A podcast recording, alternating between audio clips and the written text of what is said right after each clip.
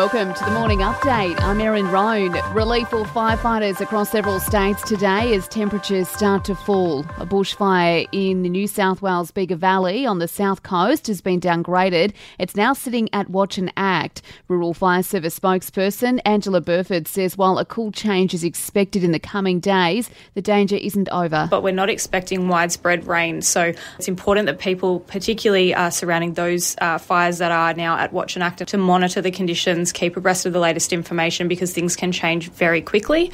While heavy rain has helped crews in Victoria's Gippsland region, locals can't catch a break though, with the rain bringing the threat of flash flooding. SES Commander Mark Kettel says the floods pose a real threat. Really asking the, the community to really understand what's happening in their area, uh, make sure they're prepared. If it's safe to get up on your roof and clean the gutters out, please do that, uh, and, and please secure any loose items around the house. A former childcare worker accused of being one of the country's worst pedophiles has been named. Ashley Paul Griffith is facing over 1,600 charges linked to the alleged abuse of 91 girls at childcare centres across Queensland, New South Wales, and overseas. He's been identified thanks to a change in Queensland law.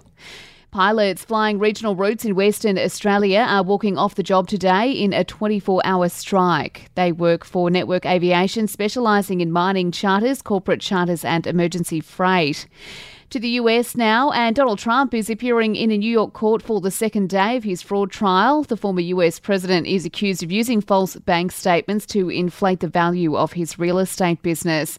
Meantime, Joe Biden's son Hunter has pleaded not guilty to federal gun charges. He's facing three charges accused of lying about his drug use in October 2018 on a form to buy a gun. He had locked in a plea deal, but it fell through amid pressure from Republican lawmakers.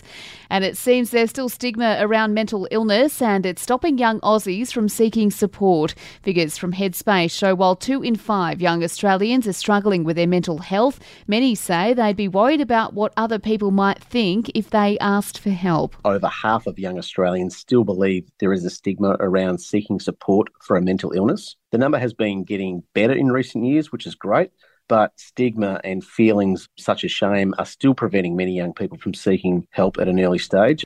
That's Headspace's Jason Trethowan there. Sport and entertainment is up next. A boost for the Aussie men ahead of the Cricket World Cup. The side has beaten Pakistan by 14 runs in their warm up match in Hyderabad.